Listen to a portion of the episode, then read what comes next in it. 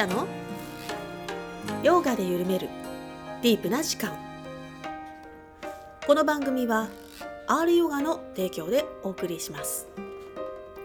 ヨガとマインドフルネスの指導者でありシンガーソングライターでもあるリタがお送りいたします。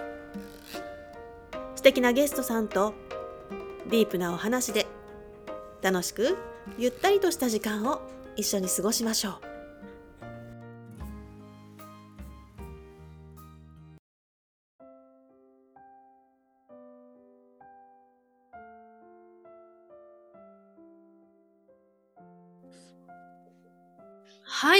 は、えー、足つぼのたまちゃんに、えー、ゲストにお越しいただいております。たまちゃん、よろしくお願いします。よろしくお願いします。わー、嬉しい。あの、正確に言うと、足つぼ生態クスノキだっけ？なんだっけ？はい、そうです。足つぼ生態クスノキのたまちゃんです。はい。よろしくお願いします。フルネーム。はい、あの、小塚玉木と言います。みんなたまちゃんと呼んでくれるので、あの、たまちゃんで、えっ、ー、と、はい、ラフターヨガをやっているので、あの、うん、ラフターヨガネームがたまちゃんとしていましたので、あの、その名前でみんな呼んでくれてます。いいですね。本当呼びやすい名前ですよね。そして覚えられやすいという。ありがとうございます。さあ、今日はね、たまちゃんと久しぶりにポッドキャストでお話しするんだけど、ね、何かテーマを決めた方がいいんじゃないかっていう話でね。うん。そうですね。あのー、自分らしさってなんだろうってちょっと話したいなと思ってます。うん、自分らしさってね。なんか見失うんだよ、なんか主婦ってさ。あの、役割とかさ、なんていうの？母であり、妻でありってなって、もうやることが山ほどあると、あれ？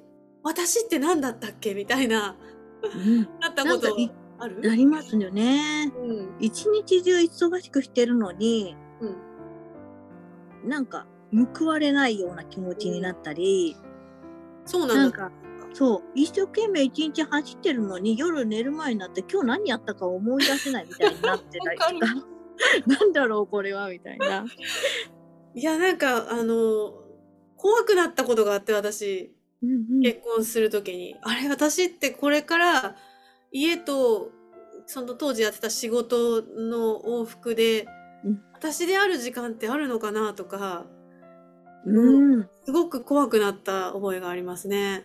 私産後によく似た感じを、うん、あの持ちました。えっと、一、えー、人目の子を産んだ後で一、日こう子供と二人で家にいて、うん、なんかそれまでは外に働きに行ってたのにそちらもなくなって、うん、なんか急に世の中とこう断断絶されたような気持ちになって、でなんかもう本当に自分のこともできない赤ちゃんのことで一日わちゃわちゃになる、うん、下手したら家事もできない。夫が帰ってきてもご飯作ってなかったりするみたいな。わかるわ。最初容量悪いからさできないんだよね全然。できないできない。できないからね。うん確かにおむつ替えで一日終わったみたいな感じだったわ。ねえ。おっぱいおむつ寝かせつけねそのぐるぐるぐるぐる。そうそう。そんでまともにご飯も自分が隙間に食べるじゃん。で、うん、お風呂だってもちろん自分で入れるから赤ちゃん優先だから自分もゆっくり入れない、うん、夜中も授乳で起きる。うん、そしたらさ本当にもう自分の時間なんて取れないもんね。まともにできないもんねいろんなことが。ないない。うん、あのね最近の若い方々ねお客様も含め皆さんのお話を伺ってると割と、うん、あのー、今のね30代ぐらいの方とかは結構旦那さんが40代の前半の方とかもね旦那さんが結構協力してくれて、こう交代で見たりとかしてるんだけど、うんうん、私はもう50代なんですが私よりも上の人たちとかは割とワンオペ育児だったっていう方が多くてね、うん、同じような経験されてる方も多いみたいですね。うん。だからその、まあ、子育てぐらいの時からこうなんていうのかな自分が楽しいこととかそういうことはもう後回しになるじゃないですか。なるなるなる。もっと言ったら、まあまあ、その目の前の子供を楽しませるとか喜ばせることは一生懸命やるんだけど、うん。自分の体の声を聞いたりとかはなかったような気がする。全できなかったね。まあ、調子崩すよね、大体。調子崩してやっとさ、あ、うんうんうん私疲れとったみたいな、うん、そ感じだったですよ。うう。ん、ね調子崩しても、まだ体の声が聞けなくて、うんうんこう、私がやらなきゃみたいなのを、うんあの頃はいっぱい、そうそう、そうだよ。はい、そうか抱えてたので、うん。ね。まあ、おおちおちね、倒れてられないからね。本当にね。そういう意味でいろいろ追い詰められてたんだなって思う。うん。本当にそう思います。んうん。あの頃はね、ほんとまだヨガ始めたてぐらいだったんだけど、月に2、3回は、月に2、3回はマッサージ行かないとダメだった。もう頭痛くて。もう肩もコリコリだしね。うんうんうん。うんでもあの頃はさ、あの、なんていうのかな。子連れでなかなか行けないしさ。そうですね。うん。うん。で、その、行ったとしても、こう寝てる隙とかに行くから、うんうん途中で起きちゃって、まあごめんなさいって言って帰ったりとか。あるあるある。そういう感じだったねでも私、うんあの時思うのはやっぱり人の手が欲しかったなと思ほんとそう。う。うん、あったかいぬくもりが、うんよ、よく頑張ってるね、よしよしっていうのが、多分欲しかったんじゃ欲ないかな。しかった、欲しかった。で、あのー私は子供が1歳7ヶ月だったかなぐらいで、うんえっ、と、整体まだやってたの、もうすでにやってたので、復帰したんですけど、うん。あのなんかね、自分が揉みたいもあったけど、自分も癒されたいがすごくあって、職場に行くののうん。何分の1かの喜びは、こうスタッフさん同士で揉んでもらったりもね、そういう時間が、なるほどね。そう、喜びの時間でしたね。うん。自分も癒しを求めてたね、本当に。そうだと思うよね。うん。だから実際タムちゃんが今お客さんにいろいろ触れてる時に、やっぱそういう理由で来られる方もいるんじゃないのかな。人のぬくもりというか、エネルギーというか、なんか、元気になるじゃんね、人の手ってなんか。そうそう人の手っていうのはねどんなにあのマッサージ機があのどんどん性能良くなって、うんあのね本当に気持ちよくなってもそれでは届かないところに届きますよね。そうだね。うん、もうすごい背中パンパンだねとか言って頑張ってるねみたいなこと言言われるだけでさ、ほらもう認め、なんていうの、認められるっていうか褒められることないじゃん。私たち、うんそのうん主婦時代って。そう誰が褒めてくれるわけ？ね。もうダメ出しはされるけど、ね、うんうん。そんな風に言ってもらえないのに、なんかそういうところでね、あの、優しいお言葉をかけていただいて、あったかい手でさすってもらったら、もう本当泣きそうになって、なってた気がする。す。もうみんなそうですよね。本当みんなそう。よく頑張ってる方いっぱいいらっしゃるし、うんうん、あそういう頑張らざるを得ない時っていうのは人生に何回か来るじゃん？うんうんうん。うん、本当にまさにそうだったなと思うね。あの、子育てね介護をや、一生懸命やってた時代っていうのはさ。なんか人のうん。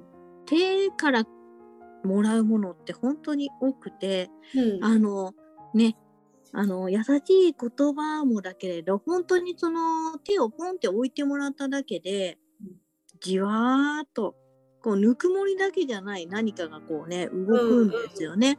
そうなんなんかそうそうあのうんあのーなんて言うんでしょう気というのかなエネルギーというかうんやはり人の生きてる人に触ってもらうだけで、うんあの疲弊しきってたりどこか滞りがある体がちゃんと巡り出すんですよね。あ、わかるわ。うん、そうだよね。本当そう思う。ねだから、うん二人の気が循環し始めるのか、犬、犬とか猫でもいいと思うんだけど、私、うんうんあったかいものがここに乗って、さすさすしてたら、すごい癒されるよね。ね そうなんかやっぱ生き物同士の目に見えないものの交流ってすごく大事で、うんうんううん。んそうだね。ねそういう、まさにたまちゃんはそういう仕事をしてる感じだよね。うん、そう。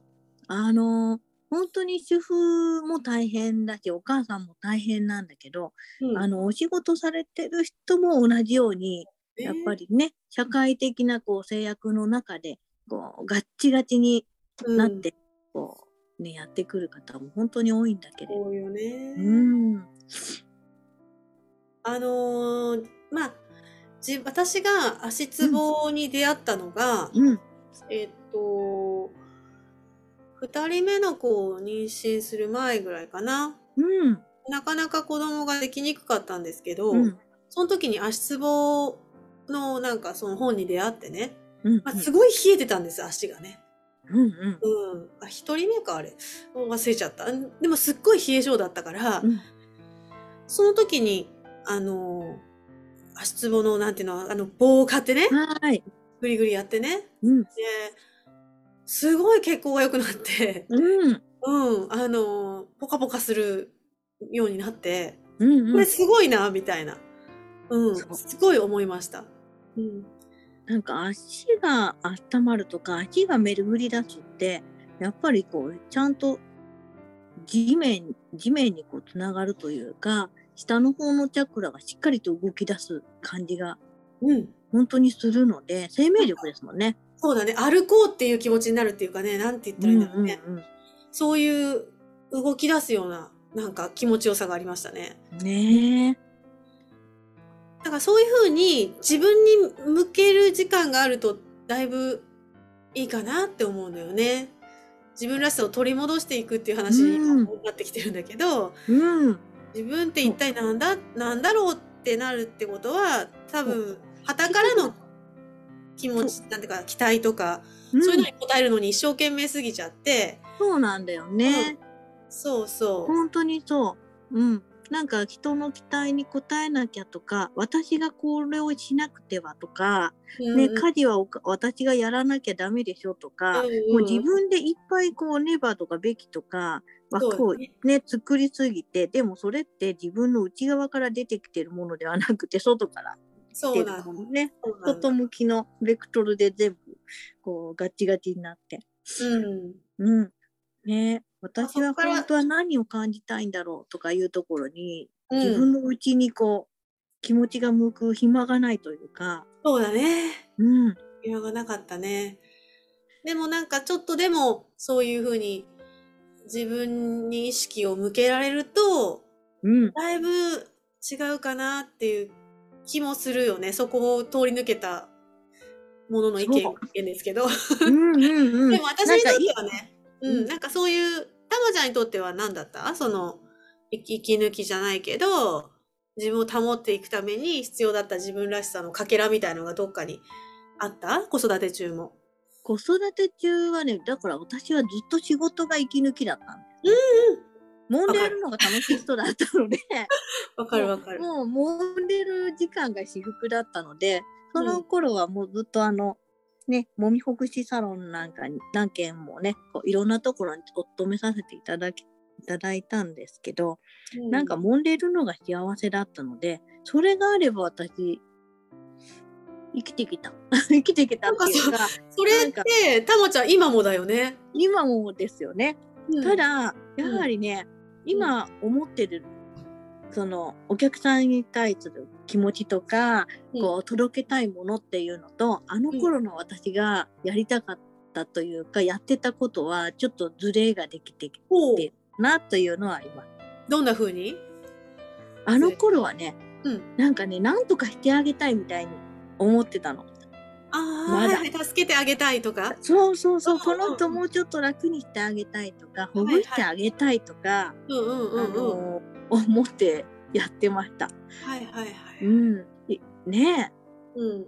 え、うん、私が何とかしてあげたいもだし、あと期待に応えたいもあったのあでねすごく強もみの人とかも頑張って強もみをしようとしてて、まあうん私自身が強、もともと強もみ好きだったので、頑張るが当たり前になってて、そういうお客さん、不思議なことにあの、子供が小さかった頃に勤めてたところは、うん。えっと強もみのお客さん割と多かったんだけど、うん。たまたまこうペアで組む、えー他のスタッフさんが強もみのお客さんが苦手な人で、うん。こうなんかそういうお客さんが来るとね「あ小塚さんやって」って言ってその子がさ私にこう仕事を回してくれるね。私としてはそのね自分のお客さん増えれば嬉しいのでガンガンガンガン揉んでて、うん。うん、なんかでもね今思うと本当にごめんねって感じ。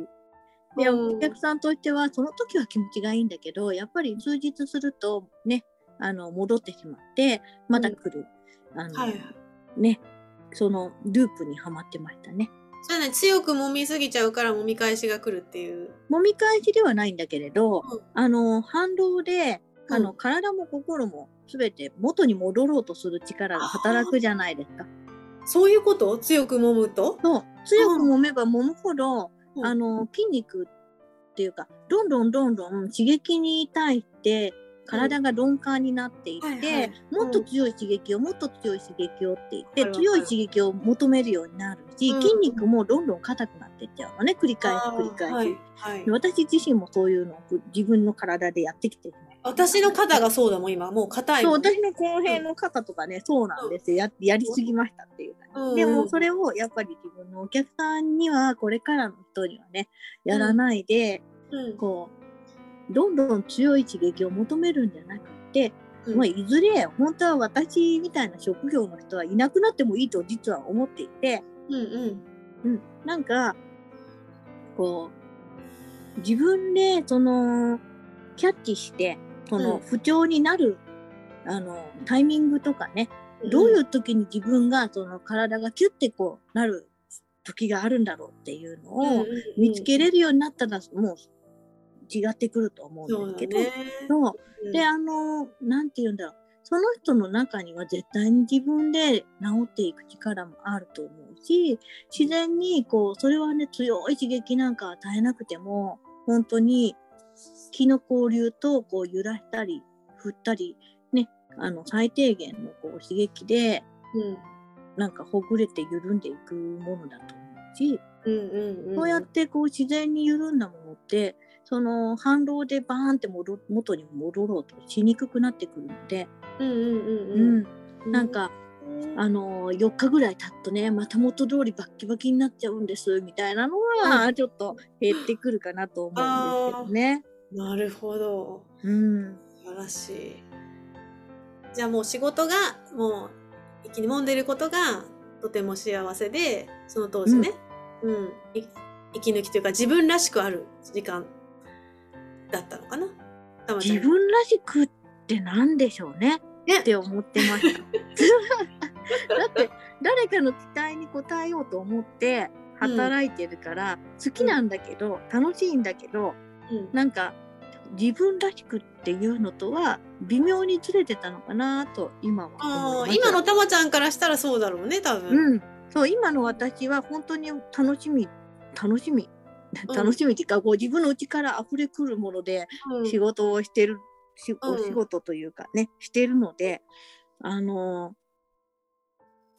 うんなんかあの頃はねやっぱりまだ相手のご機嫌に左右されたりとか、ねうんうん。お客さんが満足してもしなくても自分は自分のできることだけをすればいいのに、うん。こう人によってはね好みじゃなかったりとか相性が合わない人もねあのいるので、うんうんうんでもそれもなんかやっぱりそのうーんって顔されて帰っていかれるとうわ私ってダメなんだみたいな 自分を否定してしまうんですね。別にしょうがないのにね。同じセラピストでもだいぶ変わったんですね。ねなんかこなんかセラピストさんが頑張れば頑張るほどうん。お客さんも頑張る人がつくんですよねあれ。不思議なんだけど。なるほど。引き寄せ合う。あれはね不思議。へー。本当不思議なんだけどこれちょっと語ると長くなっちゃうんですけどいいよ、自分のパライダイムが、ムその頑張らなきゃを外すとお客さんが変わるんですよ、えー、お客さんの顔ぶれも変わるんですよ。あそうなあんだ。の人最近来なくなっちゃったねみたいなのが起こる。へえ自分が頑張ってる時はなんかすっごい頑張ってますみたいな人が来るんだね。来る来る。って揉んでも揉んでもガッチガチでどんなに揉んでも歯が立ちませんみたいな人があのく来るのよ。で超強もみでみたいな人だったり でこう自分がこう一個ずつ一個ずつねこう殻を外していくとだんだんお客さんもそんなに頑張らない人に変わっていくから めちゃめちゃ面白いですね。面白い。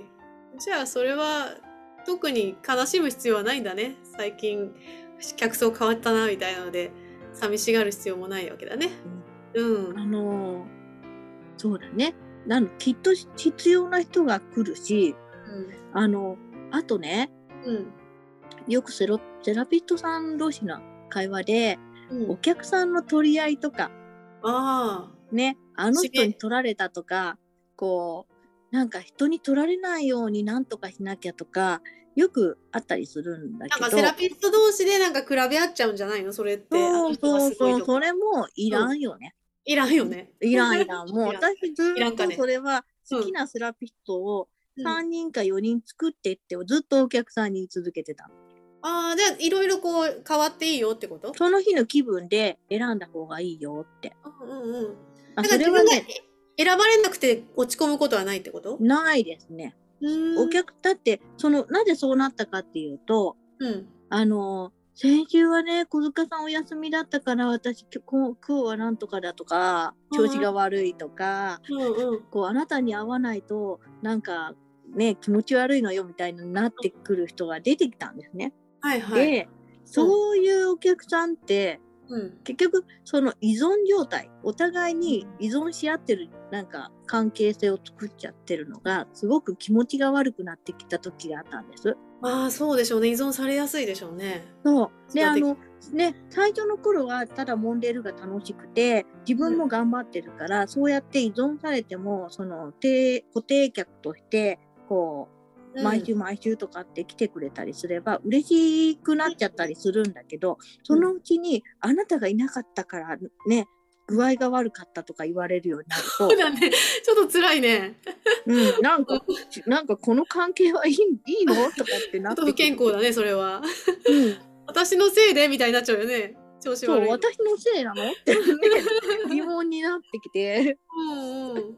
それ違うでしょってなって。うんうんう。うんんじゃあ何人か作そう。何人かね何人か作ってくれて私がもし来なくっても、うんその他の人でね、うんできたりとか今日はこの人今日はこの人今日はあのオイル今日は普通のもみほぐしとかいう風でその時の自分の気分と体に聞いてねっていうようになったんですね私自身が。素晴らしい。自分が手放せたんだね、それはね。自分が囲い込もうとせず。まあ、うん自分が苦しくなって気づいたっていうの なんですけど素晴らしい経験ですよね、それも。ね。ね。で、それでさ、私たちが今年やろうねって言ってるのが、セルフ足つぼとヨガの会っていうのね。そうそうそう。これね自分でセルフで足つぼできたら最高だよねって話なんですよね。もちろん、うんあの、たまちゃんのとこにも定期的に行ってもらいつつ、自分でもね、あの、お家でできたら最高じゃないですか。うんなかなか足つぼ皆さんってね、お忙しいのでね。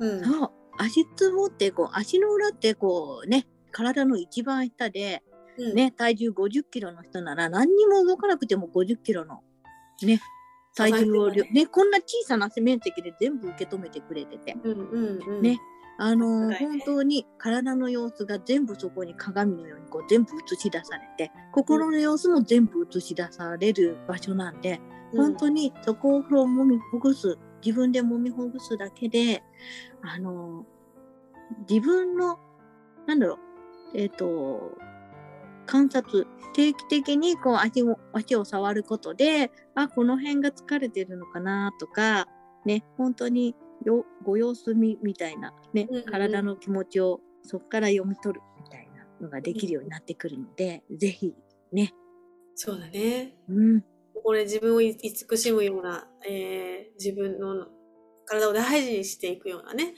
入り口としても、マインドフルネスの入り口としても、うんうんうん うん、そう使ってほしいね。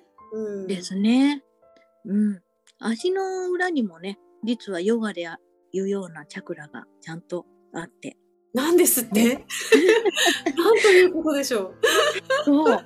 えー、それが知りたいんだよね、私。すごいうん楽しい。ぜひね、それをね、今度の、あの、チャクラ失望ではね、それをはい取り入れて、えっ、と、う皆さんに、あの、お伝えしたいなと思っいてます。やー、楽しみだなー、あの、オムチャクラ瞑想をね、教えていただいたときに、うん、その方法と合体させたらきっと面白いものができるよねってずっと思っていて。確かに。これは唯一無二ですよね。うん 他にない。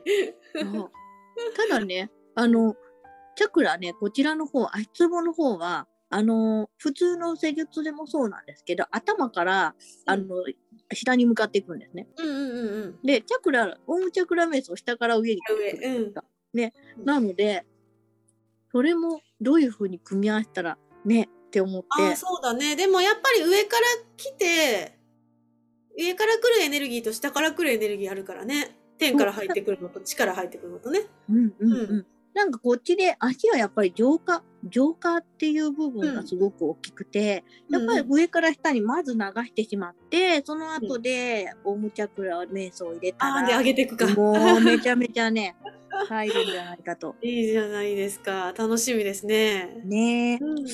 まあ、それもまたね、企画してますので、はいそ。ちらの方にも来ていただきつつですね。ねで、あと、4たまちゃんとね、えートークカフェっていうのもやってますので、まあ、こんな感じでいろいろ話をね、毎回ね。気づきの話をしてますので、うんそちらの方もオンラインでね、参加できるので、そちらもぜひぜひ。ね。トークカフェはね、あのー本当に心のモヤモヤをこう深掘りしてうん。すっきりする。ねうん。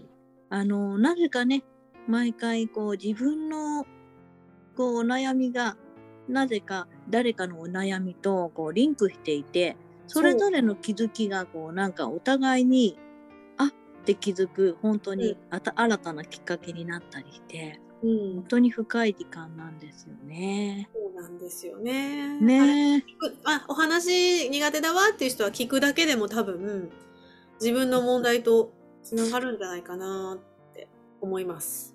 うん、ぜですね。ひぜひうん。かなりディープな回ですので、そちらも ね。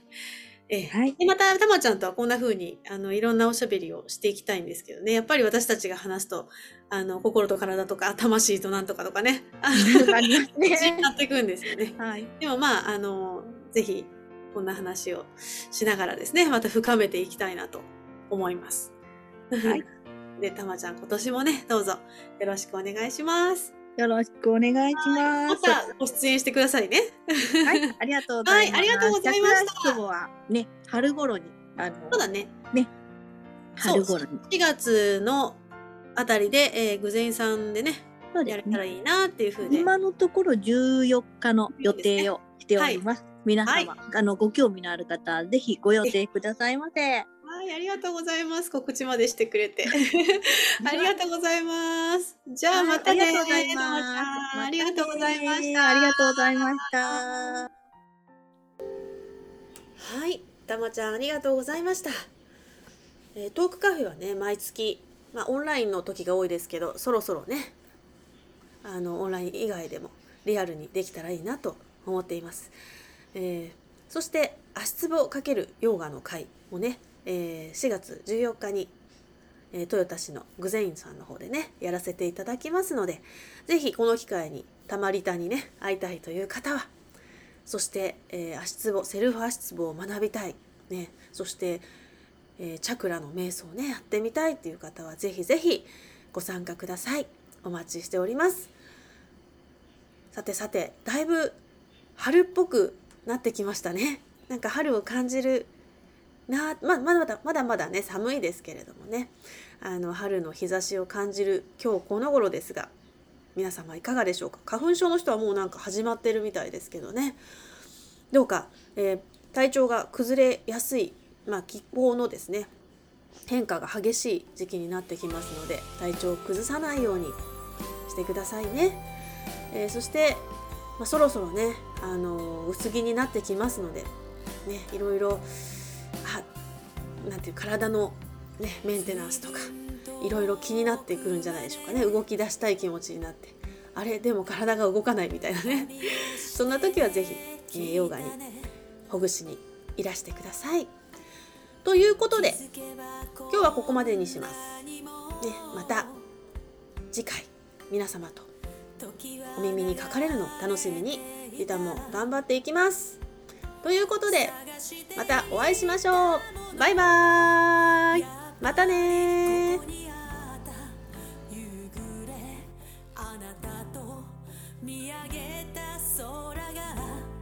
今も胸に焼き付いて